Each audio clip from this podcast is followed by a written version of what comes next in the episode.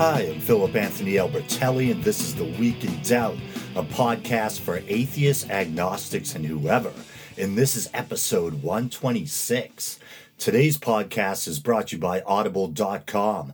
Get a free audiobook download at www.audibletrial.com slash The Week in Doubt.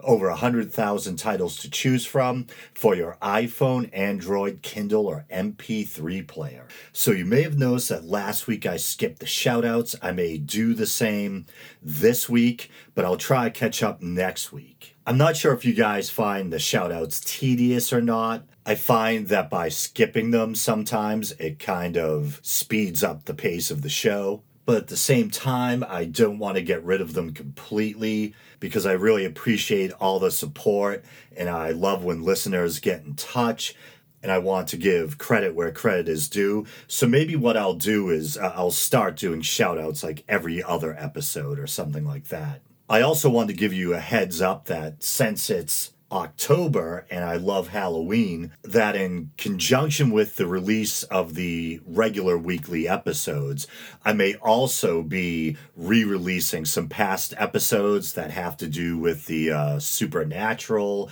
or that are in keeping with the uh, the tone or mood of the holiday. So first up, in conjunction with this episode that you're listening to now, I may also re-release the episode on demonic possession. And then next week, I may try to do a special episode on the subject of hell houses. What the hell is a hell house? Um, well, they're basically the even creepier Christian version of the traditional haunted house. And the intent, I suppose, is to try to scare kids into being good little Christians. Uh, instead of trying to scare you with cliches like plastic skeletons and guys in hockey masks, they instead try to scare you by showing you the quote unquote evils of things like gay marriage and abortion. But instead of getting further into that right now, I'll save it for next week. And now I'll jump right into this week's episode. And I know some of you guys like when I include audio clips because it kind of breaks up the monotony and you don't just have to listen to my voice droning on for like 45 minutes. So I have a couple of interesting clips this week. And first up is a recent commercial that Ron Reagan, the son of former President Ronald Reagan, recorded for the Freedom from Religion Foundation. And I've always found the dynamic between Ronald Reagan and his two sons to be very interesting. Ronald Reagan, of course, is this conservative icon. Uh, his son, uh, Ron Reagan, looks a lot like his dad. He's his biological son, but uh, Ron Reagan, uh, unlike his father, is a liberal slash progressive. Uh, he's also an outspoken atheist. And it's funny, he has a brother, Michael Reagan, who is a conservative radio talk show host and who was adopted. And the two brothers don't seem to get along all that well. I don't know what things are like behind the scenes. Hopefully, they get along and uh, there's this kind of uh, underlying familial love uh, beneath the uh, the partisan political bickering, but uh, I'm not sure. But the juxtaposition is pretty wild. Although uh, Ron looks a lot like his dad, uh, like I said, he actually leans hard to the left, and the adopted brother leans hard to the right and holds a worldview that's probably more in keeping with uh, Ronald Reagan's traditional conservative views. But the ad in question has found its way into the news obviously the subject of atheism in general is controversial and it can be a hot button topic, but there's a kind of additional added layer of controversy because I, I think the commercial was originally intended to be aired on CBS uh, during 60 Minutes, but CBS rejected the ad and uh, not just for 60 minutes, but for any of their programming but the ad was aired on both the uh, Daily Show and the Colbert Report. Before I play the ad, I'll read a brief little article. And in fairness, uh, I believe this article is directly from the Freedom from Religion Foundation. The Freedom from Religion Foundation's ad featuring Ron Reagan describing himself as an unabashed atheist has been rejected for airing by CBS, not only by 60 Minutes, the desired placement, but for any CBS TV show.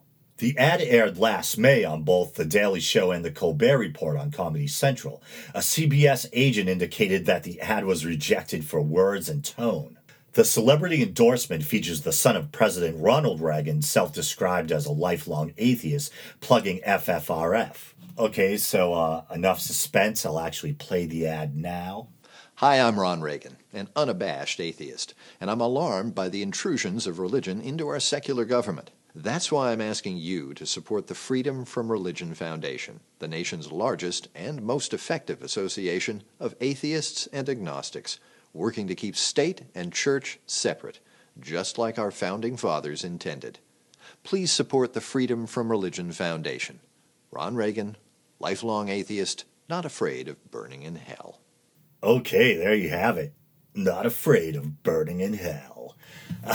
um, and in the past, I've sometimes criticized the Freedom from Religion Foundation. Uh, infamously, some of my more staunch atheist uh, listeners will recall on a number of occasions that I talked about how I find atheist billboards posted during the holidays in bad taste. Uh, or I've described them as being kind of like the equivalent of internet trolling. You know, the signs that say there is no God, so be good for goodness sake at Christmas. And I've caught a little bit of flack uh, from some listeners for my criticism of uh, such things. But I think trying to protect the separation of church and state is extremely important. And I'm glad there's an organization like FFRF acting as a, a watchdog group uh, on this issue.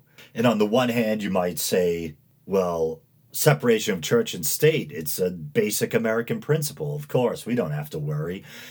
But then if but if there's any of you out there who are political news junkies like me, think of all the stories, usually uh, involving right-wing politicians, who kind of thump the Bible for the sake of their constituents, or who support legislation that threatens to chip away at the separation of church and state. And I'm thinking in recent memory things like the Hobby Lobby case or the abortion clinic uh, buffer zones, etc. But it's interesting. I, I don't know if CBS rejected the commercial specifically because it was an atheist commercial or because maybe I don't I don't watch much CBS, so I, I couldn't speak uh, firsthand. I don't know if they have some kind of policy, maybe against kind of controversial commercials in general, or commercials that have to do with divisive topics like religion. Uh, if that was the case, if they have some kind of blanket policy uh, about commercials that have to do with religion, then I could I could kind of understand that. That's their prerogative. But if the on the other hand, if they were willing to air religious commercials, but they rejected this one specifically because it's from an atheist group, then obviously I think that would be uh, unfair. And I don't want to go off on a whole tangent about the um, prejudice attitude towards uh, atheists and agnostics in this country. I, I've talked a lot on the show about how I think the word atheist kind of awakens this visceral reaction in, people. It, it's a word that's uh, been demonized. And I've joked about how if you got rid of the label atheist and simply said, uh, I think religions are, you know, they seem to be uh, man made and you know uh, there's these contradictions in the bible. Or maybe there's an afterlife but i don't really see any definitive proof of it. You know if you just explained your reason based uh, worldview people would probably be much more accepting but people hear the word atheist and it automatically kind of uh, puts them off for some reason, probably just because it's been demonized for so long. And a couple times on the show, uh, I've talked about uh, that anecdote that Richard Dawkins sometimes mentions, where um, SNL alum uh, Julia Sweeney jokes about how she told her mother she was an atheist, and her mother said something like, I don't care if you don't believe in God, but an atheist. Uh, and I think there's a lot of truth, uh, a lot of sad truth in that anecdote. I think surprisingly, people can understand why you might have some reason based reservations about the validity of religion and its supernatural claims. But there's something about that uh, word atheist, and in a way, I think it's fitting that uh, you know, Richard Dawkins uh, uses that kind of scarlet A for uh, to stand for atheism, as opposed to adultery, as in uh, Hawthorne's uh, The Scarlet Letter. And thank uh, goodness I didn't say Crimson Letter this time. Like I said, even though uh, born and raised in New England and was forced to read The Scarlet Letter in school, for some reason a few episodes back I called it The Crimson Letter. Some sort of strange brain glitch, I suppose. It is funny though, you know, if you ask people on the right, they'd say that it's Christianity that's being persecuted and secularism is on the rise. And they'll talk about the Hollywood elites and their lack of religion and this and that or whatever.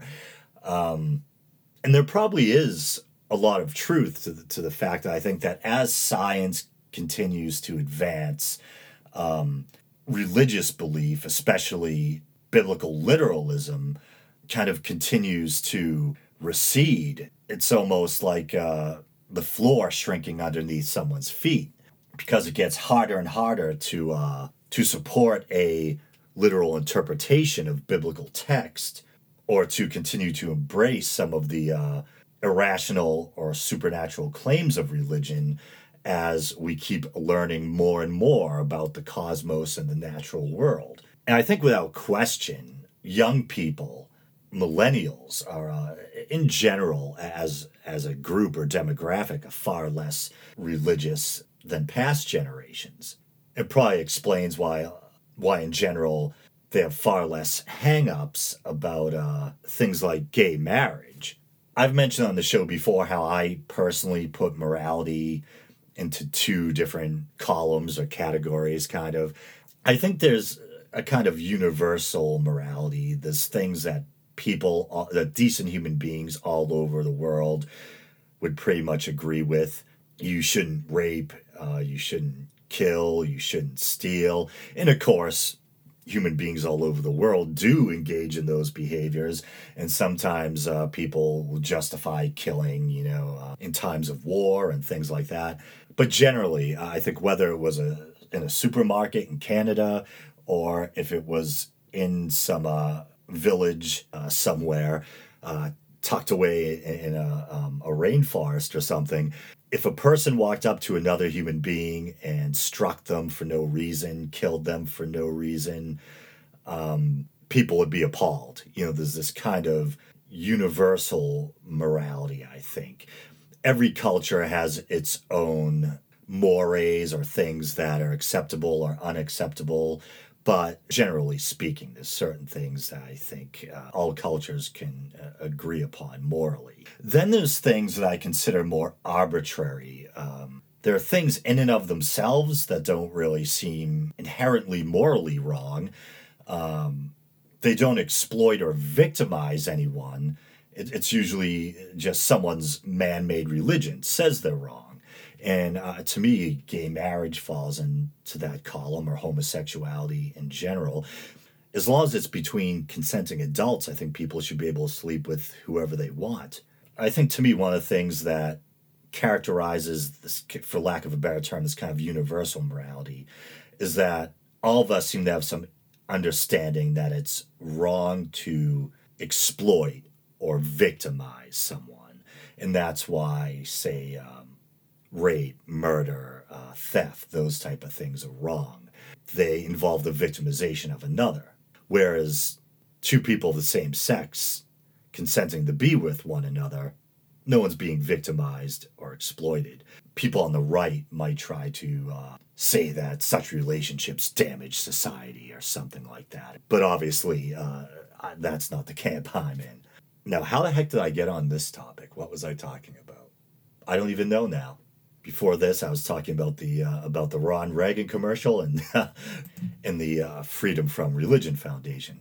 Oh, but what I would also put into the arbitrary morality category would be things like uh, biblical prohibitions against eating shellfish or pork, um, not wearing clothing that's uh, interwoven from two different fabrics, not practicing sorcery, which I don't even believe exists, um, things like that, not working on the Sabbath, etc.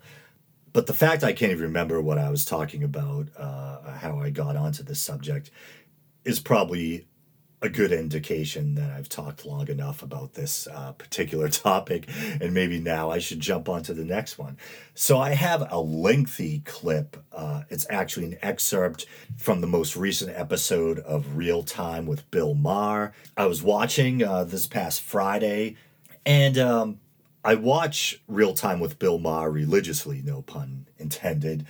But I noticed it's kind of been a while since I've really been riveted by an episode and I knew this was going to be kind of controversial or, or might find its way into the news, but I didn't know it was going to blow up this big. Bill had Sam Harris and uh, Ben Affleck were both on, and things got a little heated, a little awkward, or uh, ugly.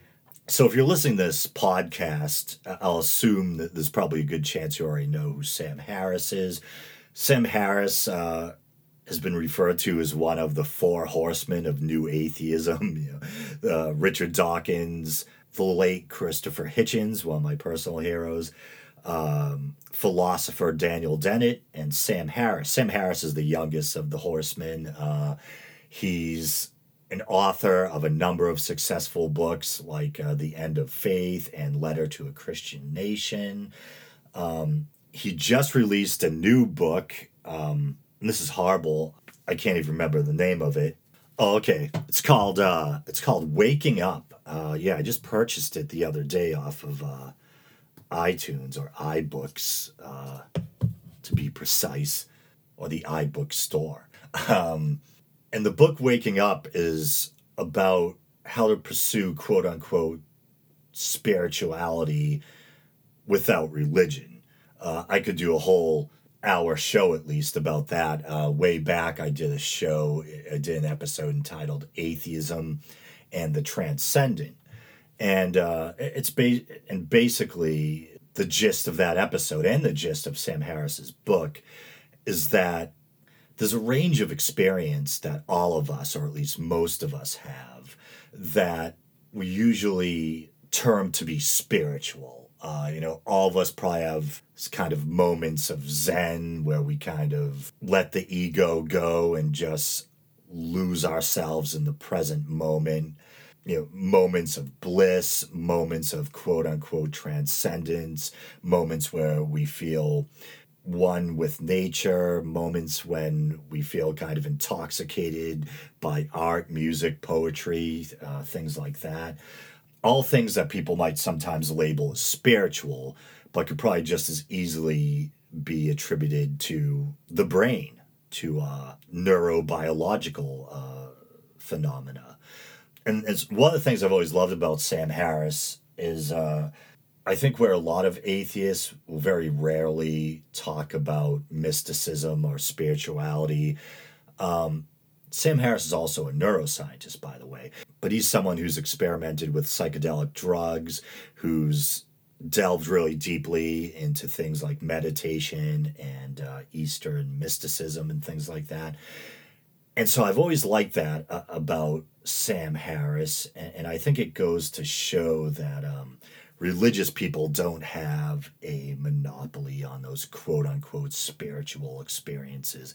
The only difference is probably they say those things come from God. We would probably say they come from the brain. Yeah, but they're still vital, rich experiences. But anyway, Sam Harris was on there to talk about his new book, and Ben Affleck was on there. I think he was plugging Gone Girl or whatever. And Ben Affleck's been on uh, Real Time with Bill Maher a couple times before. And I notice a kind of continuing theme that usually when he's on, at some point he'll jump to the defense of religion when, uh, you know, Bill does his uh, usual sarcastic criticism of uh, religion or whatever. And um, so Bill Maher recently caught some flack for some comments he made about Islam. I forget what the exact comments were. I think it's pretty common for him to criticize Islamic extremists on the show. So I probably didn't think it was a big deal when he made the original comments. It's probably the show before last. But he did catch some flack, and author Reza Aslan, who I'm also a fan of, um, I don't know if Reza Aslan believes literally in uh, Islam or any other uh, religion. I think he w- he was born into a Muslim family, converted to Christianity, and I think he may have converted back to Islam, uh, but he's also a he's a biblical scholar. Uh, he recently wrote a book. Uh, I still haven't gone around to finishing it. It's actually a really well written book. I- have just kind of been procrastinating. Uh, but it's a book called Zealot, and it's Aslan's kind of controversial take on the historical Jesus and how he thinks the historical Jesus might have been more of a kind of zealot or freedom fighter or political activist in a way than than most people uh, traditionally think or assume. But uh, Reza Aslan is actually, uh, coincidentally, he's debated Sam Harris before. You can actually go on YouTube and find uh, Reza Aslan debating Sam Harris. And although I don't think that uh, Reza is a literal believer. I do think he has a love for religion in general, and uh, he often comes to the defense of Islam when he feels that people are being Islamophobic or lumping all of Islam in with uh, radical extremists. So Reza was on CNN last week to talk about Bill Maher's comments, I think, and he ended up getting into a kind of heated debate with uh, Alisyn Camerota, who I believe used to be on Fox News. Now she's on CNN, and Don Lemon. And uh, I actually I sided with Reza Aslan, and I thought he did a great job of using reason, facts, and statistics to back up his views and I actually felt like Don Lemon and Alisyn Camerota actually sounded the way they handled themselves in that interview, at least, sounded more like they belonged on Fox than uh, CNN. But so anyway, w- while Sam Harris was on the show, Bill Maher decided to bring up the topic of radical Islam and what, if any, systemic kind of flaws there might be in Islam as a whole that maybe tends to breed extremism or fanaticism, or that leads to the oppression of uh, women, homosexuals, etc. And Sam Harris has caught some flack for his views on Islam as well. I definitely don't think that Sam Harris is a bigot or anything like that. And I think he explains his points really well and, and I, I think one of the points he brought up is that right off the bat that he thinks that maybe some liberals kind of have this double standard where it's all right to criticize Christianity. And as an atheist, Sam Harris doesn't have a problem criticizing any religion, and he's criticized Christianity plenty. But I think it's kind of a double standard where, like, um, perhaps people on the left, and I would call myself maybe an independent who leans left. I, I, I lean left uh, pretty hard on social issues like gay marriage, uh, legalization of pot, things like that. But he says that like liberals might criticize Christianity and still bring up things like abortion clinic bombings from the 80s. Um, but if someone applies that same type of critical analysis to Islam, then you're considered then you're considered Islamophobic or whatever. And uh, right off the bat, I mean, Ben Affleck was just incredibly kind of hostile, rude, and condescending. He basically accused Sam Harris and Bill Maher of having views that were quote unquote gross and racist. He kept interrupting, and even when other panelists, like there was I think uh, a kind of liberal columnist was on there, and also former uh, GOP chairman Michael Steele was on there, and they were were both more sympathetic to Ben Affleck's point of view. And even when one of them was talking, Ben Affleck was just like rubbing his face and looked like he was ready to explode like a volcano, and uh, he just came across as very rude and inconsiderate and uh, and seemed to lack any kind of respect for his fellow panelists, both those on his side of the argument as well as Bill Maher and Sam Harris. And he was being very uh, sarcastic. Like I said, like right off the bat, I think uh, Sam Harris was talking about how he thinks there is that liberal kind of double standard, uh, even though Sam Harris himself is probably uh, liberal on, on, a lot of issues. Um, but one thing I love about Sam Harris is that he's his own person. You know, I don't really think he has a certain political affiliation. He just uses his reason and calls it like he sees it, and he explains his views in a very thoughtful and calm, even tempered, uh, well thought out way. So if he thinks there's a double standard with liberals, he'll say there's a double standard with liberals, even though he himself is probably liberal in a lot of ways. But maybe uh, Ben Affleck identifies as liberal, and that rubbed him the wrong way from the get go. And he saw cat. He made a couple really kind of catty, sarcastic remarks. Um, and when Sam Harris good naturedly tried to differentiate between um, criticizing a man made religious doctrine and um, and criticizing someone for their ethnicity or, or their race. And I hate that word race. I think there's only one human race. We're all the same species, you know. But uh, Sam Harris said something along the lines of there are genuinely people out there who are bigoted against um, Muslims as people. And I think Ben Affleck said something like, oh, that's very big of you, or something sarcastically. But it was awful. And uh, I, I thought one of the main flaws in Ben Affleck's thinking was that he did continually equate being critical of Islam as a religion with being racist.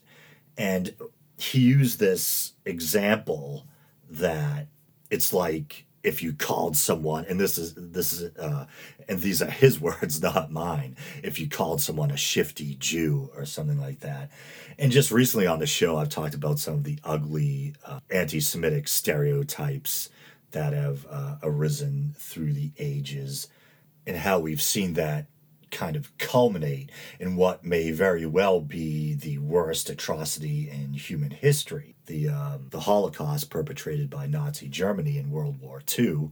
You know, I talked about those kind of grotesque caricatures you would see in Nazi propaganda posters and things like that. But Judaism is, is interesting. I think, uh, in a way, Judaism as a religion is so interwoven with Jewish ethnicity that it's hard to separate the two you could call someone ethnically Jewish, and you could also say they're Jewish by religion. Of course, you can convert to Judaism, but for the most part, Judaism is the religion of a specific ethnic group. But I think the difference is a lot of atheists and people who are critical of religion uh, will often criticize the Old Testament, which is essentially the Hebrew Bible. They'll criticize the Torah. To me, you can criticize the Torah without being anti Semitic. You know, you, you can say, I find the flood story morally offensive. I find uh, stories of genocide in the Bible offensive. I find legal prescriptions about uh, killing unruly children or um, stoning women to death for adultery offensive. And if you're listening and you're a believer and you think uh, some of the examples I'm using are far fetched or exaggerated, um, I would check out Leviticus, check out Numbers for yourselves. There's things in there about when it's all right to stone people. Um, there's plenty of things in there about when people should be killed for witchcraft or sorcery, when people should be killed uh, for adultery, when people should be killed for disrespecting their parents, etc. And there's a lot of nasty violence in the Old Testament too, whether we're talking about um, the treatment of the Midianites, the Amalekites, um, the, all the morally offensive violence that takes place in the book of Joshua. But obviously, as I've said before, though, you can name almost any religion. If I'm familiar with it, I, I can find aspects about it that I like. And of course, there are bits of the Bible that are also inspirational, dare I say, beautiful, um, that contain kind of moral truths. But there's a lot of ugly stuff in there too. And I think it's the same with the Quran. And I, I've read some surahs on the show not that long ago when I, I did a couple of different episodes. Uh, one was about Islam and slavery, and another I did recently was about whether or not Islam uh, the Quran uh, specifically condones uh, beheading. And that was in response to all the recent stories about uh, the terrorist uh, beheadings perpetrated by the militant group ISIS uh, that have been in the news of late. And just like the Bible, there's contradictions in the Quran, there's parts that really shine and offer examples of humanity and wisdom and mercy. And then there's parts that seem archaic and barbaric. So it's a mixed bag. I think obviously, to me, it's an easy answer why religious texts are morally mixed bags. It's because they're man made. And so back on the uh, man, am I digressing uh, a lot today? But anyway, back on the topic of that episode of Real Time with Bill Maher. And it's not that I don't think that Ben Affleck might have had a kind of kernel of a valid point. Um, I do think that sometimes certain atheists can demonize religion too much. And that, um, I mean, two of my favorite people, Sam Harris and Richard Dawkins, sometimes they may come off to some people as if they have a chip on their shoulder, uh, specifically, uh, again, especially against Islam. And maybe when you listen to them talk, it does sound like they're not just holding extremists accountable, but they're holding Islam as a faith accountable for the uh, extremist violence that we see in the news, as well as things like the uh, you know the oppression of uh, women and homosexuals. Um, and personally, I might agree with a lot that they have to say. Um, I think there's some ground to stand on in, in that regard because, like I just said, um, there might be some good things in the Quran in the Bible, some inspirational things, uh, glimpses of humanity and wisdom. Um, but there is also a lot of barbarism, kind of outdated prescriptions for draconian or heavy handed jurisprudence uh, or various forms of capital punishment, etc. So that for those who do want to perpetrate violence, they probably would have a hard time finding um, verses or surahs to uh, try to justify their actions. But it gets, in fairness, it gets really complicated because you can take that one part of the Quran that speaks about striking the necks of the enemy or the infidels and um, killing all those who won't convert. And uh, you might sa- think that sounds pretty damning. But at the same time, there's scholars who say that's in reference to a specific battle. I believe it's the Battle of Badr, B A D R.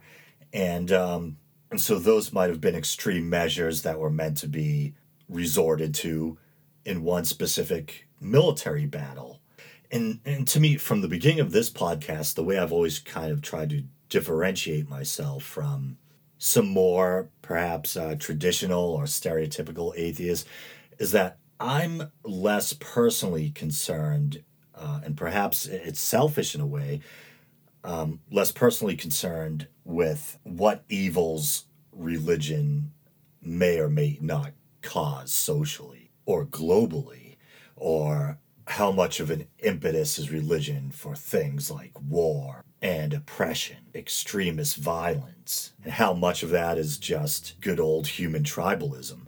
To me, I think I've always been more preoccupied personally with trying to get to the truth of whether or not the claims of religion are true or not. Uh, is there an afterlife? Is there a God? I've always been haunted by those big questions. But personally, my pet cause has never really been trying to uh, go after religion for whatever it may or may not have to do with the world's troubles. And of course, maybe I'm being a little uh, contradictory or hypocritical because I do often cover stories on this show uh, that have to do with religious hypocrisy or th- that offend me uh, morally. Maybe stories about like Christian scientists who, um, not scientists who happen to be Christian, but Christian scientists, people who believe that it's sinful to uh, resort to modern medicine and that you if you have a terminally ill child or something like that you should simply pray for them to get better even if they're dying right before your eyes and they can be saved by modern medicine. Yeah so i do often try to uh, point out religious hypocrisy or point out instances where religious beliefs uh, prove harmful but I've never been really invested in the uh, criticism of Islam as much as, say, like Richard Dawkins or uh, Sam Harris. And things get even more complicated when, as a lot of people have pointed out, uh, you know, not all Islamic nations are created equal, figuratively speaking. Some Islamic nations are more conservative than others, uh, some are more secular. Turkey is known as being a relatively secular country, whereas uh, Saudi Arabia is known for being more religious and having far more extreme uh, legal penalties for offenses that go against uh, the faith, so to speak. And we've all heard awful stories ab- about uh, people being beheaded, whipped in public, uh, etc., for offenses for offenses against Islam uh, in Saudi Arabia. And some people will say things like clitoridectomies, you know, female genital mutilation, that that's an Islamic practice, but as Reza Aslan was talking about, it seems to be more of an African practice or more of a cultural thing than a religious thing. And he'd point out that there's even African Christian societies, non is uh, non Muslim societies that practice female genital mutilation.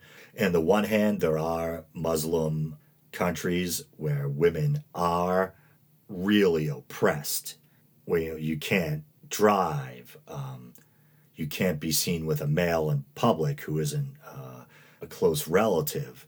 Um, where we find honor killings and that, and that's another thing. Supposedly, honor killings. That's kind of a point of contention. Are honor killings Islamic or are honor killings um, cultural? And that's another thing I think Reza Aslan, as well as Cenk Uygur from the Young Turks, who have talked about that honor killings in some cultures could actually predate the, that culture's conversion to Islam and be these kind of cultural artifacts and, and not necessarily uh, specifically Islamic. But then, as I was glad to hear Cenk Uygur admit, but these things are kind of interwoven. So let's say, yeah, um, female genital mutilation might not be specifically Muslim. Um, honor killings might not be specifically Muslim.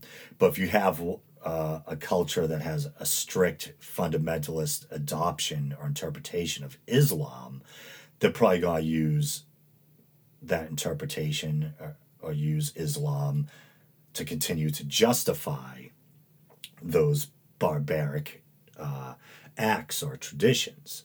So it gets really messy and complicated. How much of some of the barbaric and backwards behavior we see in certain Islamic countries is the product of religion, and how much is simply uh, cultural and predates Islam. So here, maybe even I sound like an apologist of sorts. And I know I probably sound like I'm going back and forth. That's because I'm trying to figure all this out myself. But I think one good point that I've heard uh, atheists and secularists make is that is that we do see this kind of double standard, or what I would call, uh, this is a term I recently learned. We see people behaving uh, as kind of reflexive apologists. You know, I know what I knew an apologist is. I know I know what reflexive uh, means, but I, I, like that term, uh, reflexive apologist. And that's someone who basically has this knee jerk reaction where they feel the need to defend this group they have pathos for or whatever without open mindedly listening to the criticism first. And I think that's what Ben Affleck was doing during that real time appearance. He barely let Sam Harris talk. He was being incredibly rude.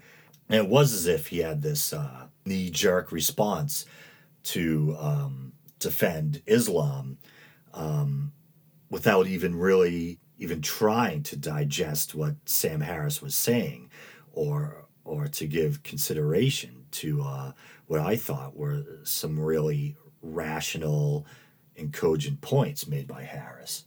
But as I was saying, I do think that some atheists make a good point. I think it's generally considered more acceptable to, say, be critical of Christianity, and you look like you just have a problem with the uh, tenets of the faith or certain parts of Christian religious doctrine.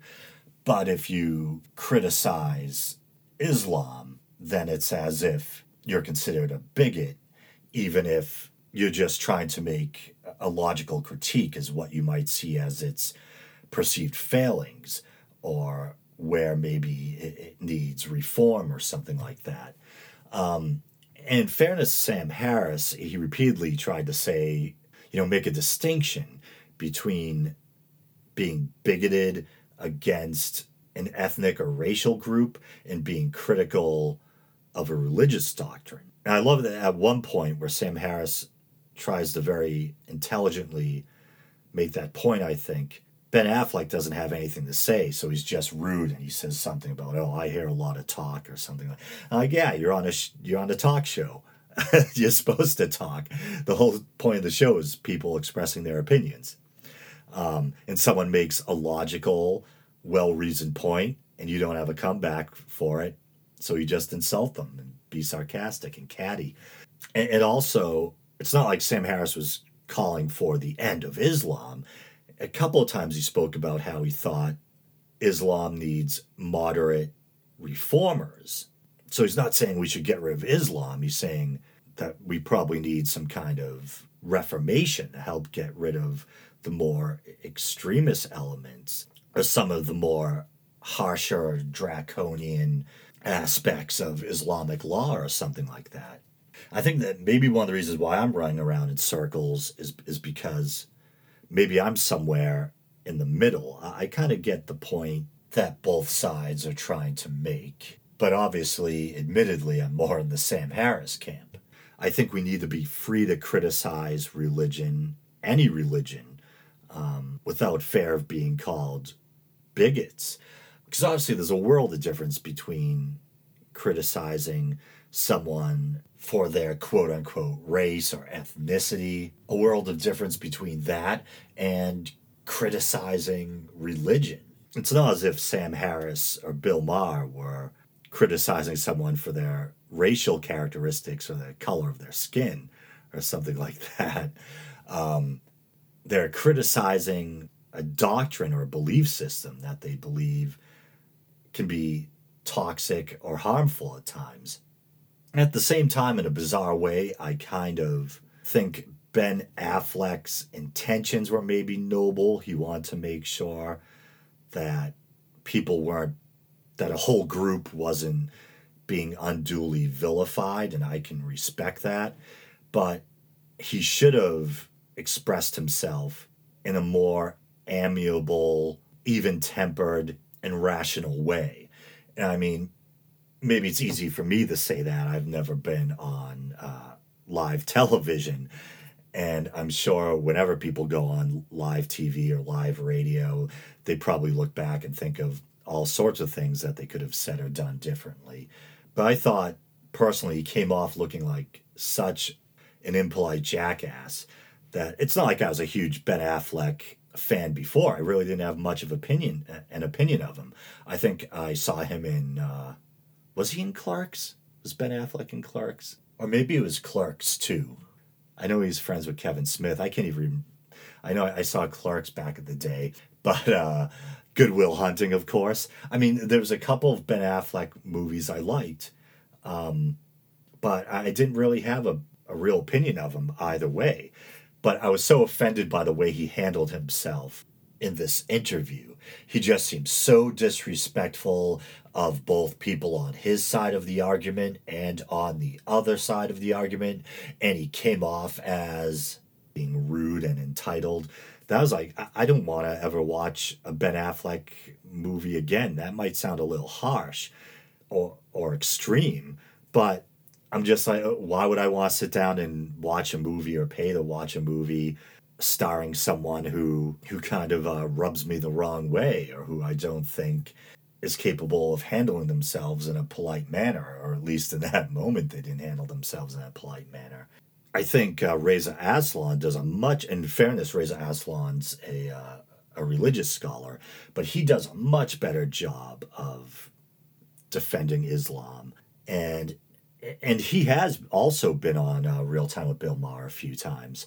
It would have been great if someone like Reza Aslan was on the show. Then it still might have got a little heated, but at least we would have a rational and intelligent discourse instead of this weird kind of ugly and awkward display that we ended up with. But enough about that. I've I've probably rambled on so much that you feel like you don't even need to listen to the interview anymore. But I think I've said all I can about the clip, so now I'll actually play it. All right, here we go. And just to remind you again, it is kind of lengthy. It's like nine or ten minutes. Okay. Yeah. Okay. So the other thing we want to talk about, of course, is that you and I have been trying to make the case, I think, I have anyway, that liberals need to stand up for liberal principles. This is what I said on last week's show. Obviously, I got a lot of hate for it, but all I'm saying is that liberal principles like freedom of speech, freedom to practice any religion you want without fear of violence, mm. freedom to leave a religion, equality for women, uh, equality for minorities, including homosexuals. These are liberal principles that liberals applaud for.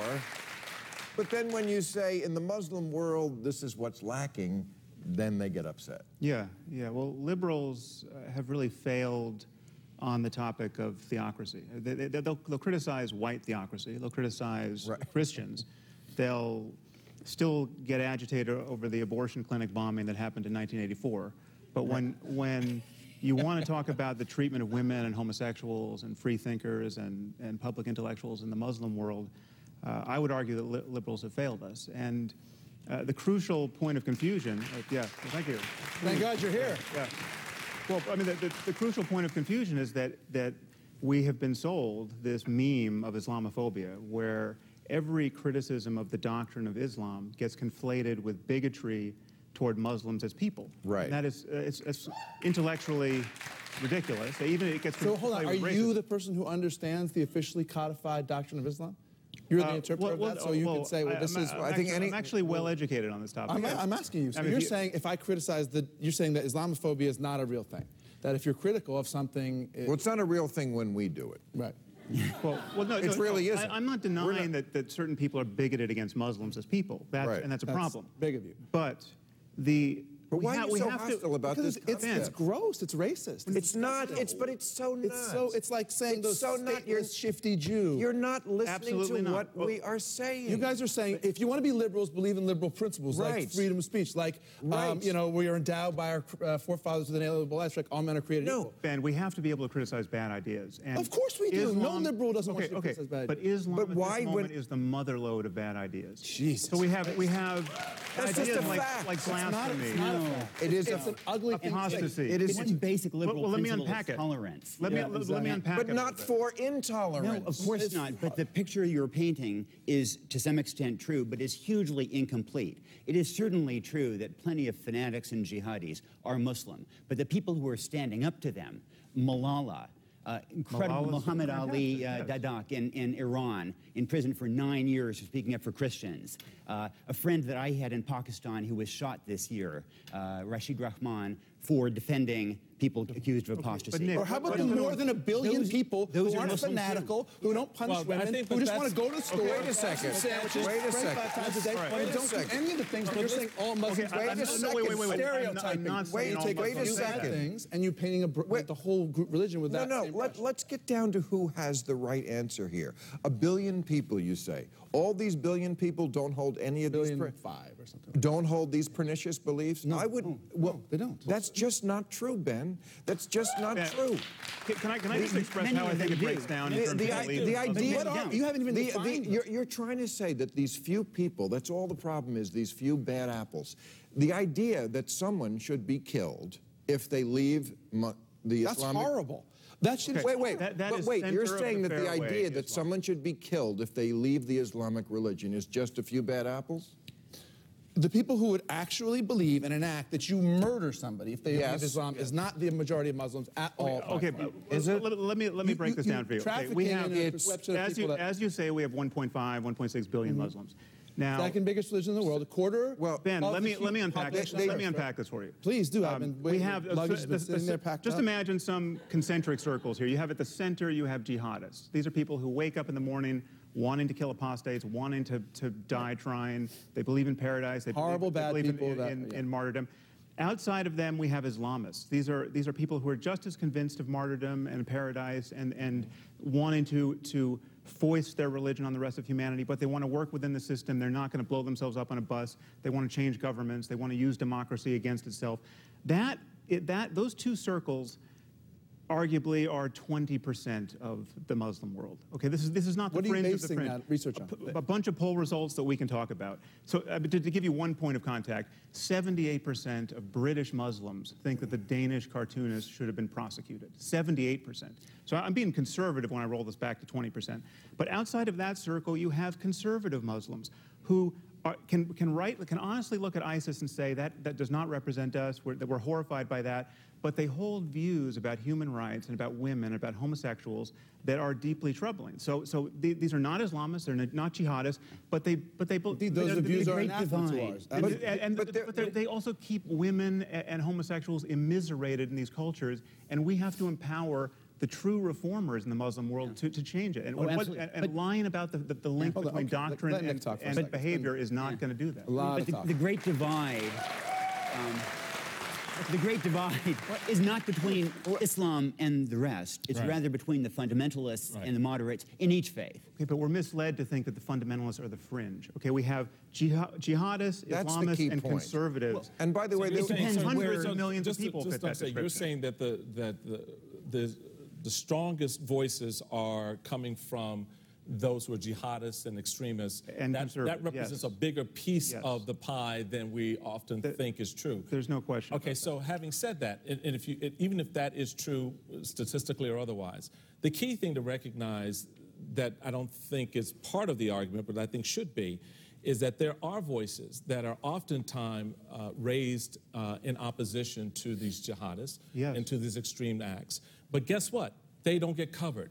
They don't get exposed, and they're not given the same Well, they level of don't- plat- uh, one same reason- level of platform um, that we see the jihadists One reason get. they don't get exposed is because they're afraid to speak out. Because that's- it's the only oh. it's the because it's the That's only it. religion that acts like the mafia that will fucking kill you That- if you say the wrong true. I thing, mean, draw the wrong picture, or write the wrong book. So you do have- and that's do- you that's you do have- but there's, there's a reason why Ayaan Hirsi Ali needs bodyguards You twenty four do have seven. that element of fear as well, but you also have other braver souls out there who do speak out and who like like who are the- risking their lives risking to those- do like, that. like the like the uh, the Muslim uh, clerics and, and others in, from Australia to to Europe to the United States just recently publicly put their names on paper declare, declaring their opposition to what ISIS and, and others Yeah, are doing. need- so there are those voices, but where was the coverage? Where was where was that story to sort Well- of create a different Okay, but- picture? well, What is your of the solution? What, what is your community? ask? No, just the- the- condemn the solu- Islam? the solution- Is the no, no, no, the To- solution is to very do much what? what We've killed more. Muslims than they've killed No, us it's by an awful lot. We've We need- invaded more I'm not than for we've more invaded killing. an awful lot. And yet somehow we're exempted You know, from these things because they're not really a reflection of uh,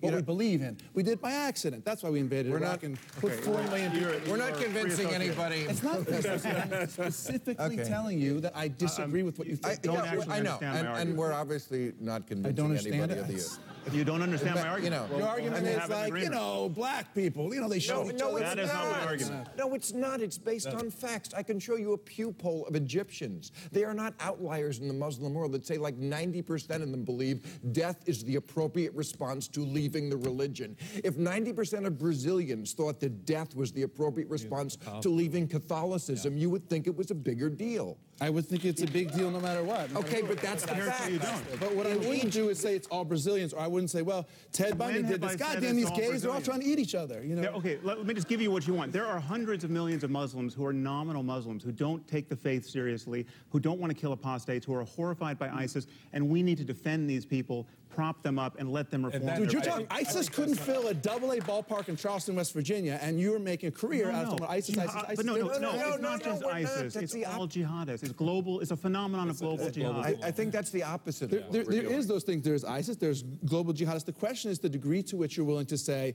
because I've witnessed this behavior, which we all object to on the part of these people, I'm willing to flatly condemn those of you I don't know and have never met. No, This it's is not based condemning on re- people. It's Yeah, ideas. You and, gotta make and people who believe in those Yes, and their ideas. So behavior- let's make They're people believe it. based No, on reality, Ben. Based We're on not action. making it up that there is that in the Muslim world it is mainstream belief. But this Main- is such a caricature of It is- Indonesia, of Malaysia, Okay, wait a so minute. much of the world.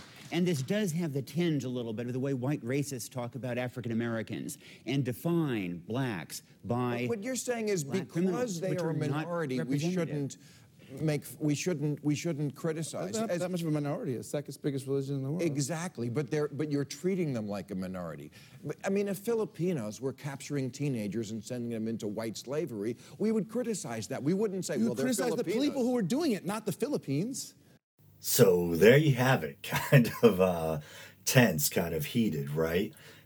And one thing I realized while I was listening back to the audio is that Affleck doesn't seem nearly as bad without the visuals. You don't get the added effect of his aggressive body language, stressed out, gratuitous face rubbing, etc.